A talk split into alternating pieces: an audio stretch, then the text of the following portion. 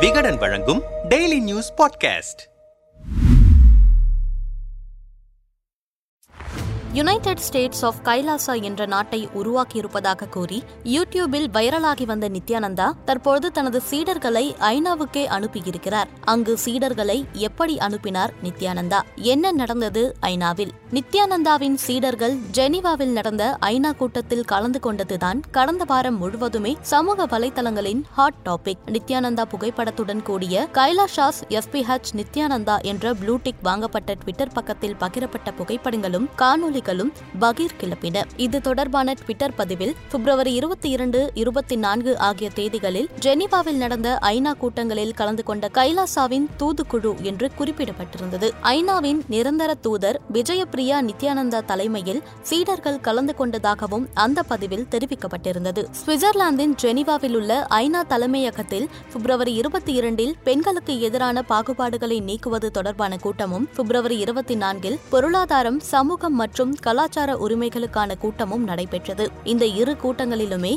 நித்யானந்தாவின் சீடர்கள் கலந்து கொண்டனர். அங்கு பேசிய விஜயபிரியா நித்யானந்தா நான் ஐநாவுக்கான நிரந்தர தூதர் கைலாசாவை பிரதிநிதித்துவப்படுத்தி பங்கு கொள்கிறேன். இந்துக்களுக்கான முதல் இறையாண்மை நாடு யுனைடெட் ஸ்டேட்ஸ் ஆஃப் கைலாசா இந்துக்களின் உயரிய தலைமகன் நித்யானந்தா பரமசிவத்தால் உருவாக்கப்பட்ட நாடு இது என்று கைலாசாவின் பெருமைகளை பேசியவர் நித்தி படும் அவஸ்தைகள் என சிலவற்றை பட்டியலிட்டார். இந்து மதத்தின் பழமையான பாரம்பரியம் வாழ்வியல் முறைகளை மீட்டெடுப்பதற்காக நித்யானந்தா பல துன்புறுத்தல்களை அனுபவித்து வருகிறார். அவர் போதனை செய்வதற்கு தடை விதிக்கப்பட்டிருக்கிறது. மேலும் பிறந்த நாட்டிலிருந்து அவர் நாடு கடத்தப்பட்டிருக்கிறார் என்று ஐநா மன்றத்தில் பதிவு செய்தார். ஐநா நகர்வுகளை உற்று நோக்கும் சிலர் ஐநாவின் கிளை அமைப்புகள் நடத்தும் சில கூட்டங்களில் ஒரு தனிப்பட்ட நாட்டின் சார்பாக மட்டுமே கலந்து கொள்ள முடியும் என்று எந்த விதியும் இல்லை. தன்னார்வ அமைப்புகள் நிறுவனங்கள் கூட இவற்றில் கலந்து கொள்ள அழைப்பு விடுக்கப்படுகிறது. அதை பயன்படுத்தித்தான் நித்யானந்தாவின் சீடர்கள் ஐநா கூட்டத்தில் கலந்து கொண்டிருக்கின்றனர். அதைதான் பொதுவெளியில் ஐநாவின் அங்கீகாரம் பெற்ற நாடாக கைலாசா மாறிவிட்டது என்பது போன்ற மாயையை உருவாக்கியிருக்கின்றனர். ஐநா அங்கீகரித்த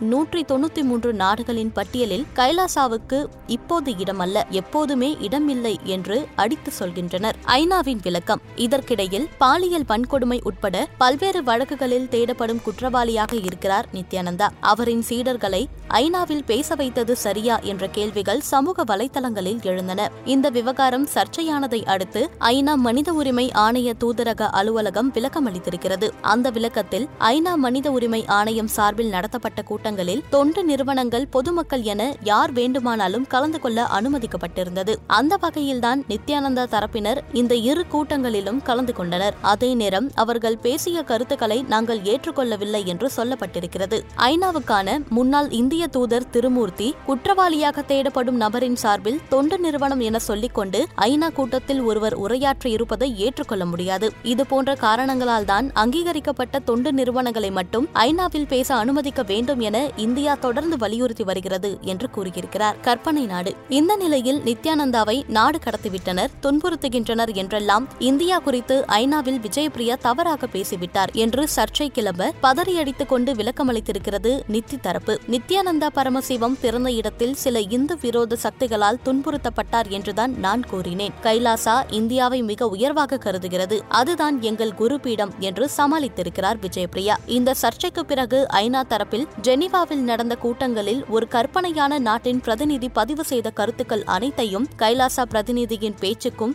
ஐநாவுக்கும் எந்த சம்பந்தமும் இல்லை என்று மீண்டும் ஒரு விளக்கம் தரப்பட்டிருக்கிறது. கைலாசா நாடு எங்கிருக்கிறது என்ற கேள்வி நீண்ட காலமாக இருந்து வந்த நிலையில் பசிபிக் பெருங்கடலில் உள்ள கோஸ்டாரிக்கா தீவுகளில் ஒன்றுதான் கைலாசா என்றும் அமெரிக்கா தங்களை அங்கீகரித்து விட்டதாகவும் நித்தியின் சீடர்கள் கூறி வந்தனர். கடந்த மாத இறுதியில் ஐநாவும் தங்களை அங்கீகரித்து விட்டது என பூரித்தனர். ஆனால் தற்போது கைலாசா ஒரு கற்பனை நாடு என சொல்லி நித்தியின் மூக்கை மட்டுமல்ல அவரின் சீடர்களின் மூக்கையும் சேர்த்தே உடைத்திருக்கிறது ஐநா. நித்யானந்தாவின் நகர்வுகளை கூர்ந்து கவனிக்கும் கர்நாடக புள்ளிகள் சிலர் தன் மீதிருக்கும் வழக்குகளிலிருந்து தப்பிக்கவே இந்த கைலாசா நாடகத்தை அரங்கேற்றி வருகிறார் நித்தி. தன் பக்தர்களிடமிருந்து கொள்ளையடித்த பணத்தின் மூலம் தனி தீவு ஆதரவு வாங்கி அதற்கு சில நாடுகளிடமிருந்து அங்கீகாரம் பெற்றுவிட்டால் நம் மீது யாரும் கை வைக்க முடியாது என்பது நித்தியின் நம்பிக்கை. நித்யானந்தாவின் மீது பல மாநிலங்களிலும் வழக்குகள் இருக்கின்றன. சர்வதேச காவல்துறையான இன்டர்போல் நித்யானந்தா பற்றி தெரிந்த தகவல்களை உலக நாடுகள் எங்களுடன் பகிர்ந்து கொள்ளுங்கள் என்று அறிவித்திருக்கிறது. ஆனால் தற்போது வரை அவரது இருப்பிடம் கண்டுபிடிக்கப்படவில்லை. நித்யா அவ்வப்போது சமூக வலைதளங்களில் காணொலி மூலம் தோன்றுகிறார். அவரின் நெருங்கிய சீடர்கள் சிலர் சுதந்திரமாக பல்வேறு நாடுகளுக்கு பயணிக்கின்றனர். ஆனால் இந்திய உளவுத்துறை அமைப்புகளால் அவரை இதுவரை டிராக் செய்ய முடியாதது ஆச்சரியமளிக்கிறது என்கின்றனர். கைலாசா சிட்டிசன்ஷிப் நித்யானந்தா குறித்து பல்வேறு சர்ச்சைகள் ஓடிக்கொண்டிருக்கும் இந்த நிலையில் ஆன்லைன் மூலம் இலவசமாக கைலாசாவுக்கான இ சிட்டிசன்ஷிப்பை பெற்றுக்கொள்ளலாம் என்று அடுத்த அதிரடி அறிவிப்பை வெளியிட்டிருக்கிறார் நித்யானந்தா. அதற்கான லிங்கை பகிர்ந்து கைலாசா கற்பனை அல்ல நிஜம் இ சிட்டிசன்ஷிப்பை பெற்றுக்கொள்ளுங்கள் என கூவத் தொடங்கிவிட்டனர் நித்தியின் பக்தர்கள். ஒரு நாட்டை உருவாக்குவது என்பது சாதாரண விஷயமல்ல. எல்லை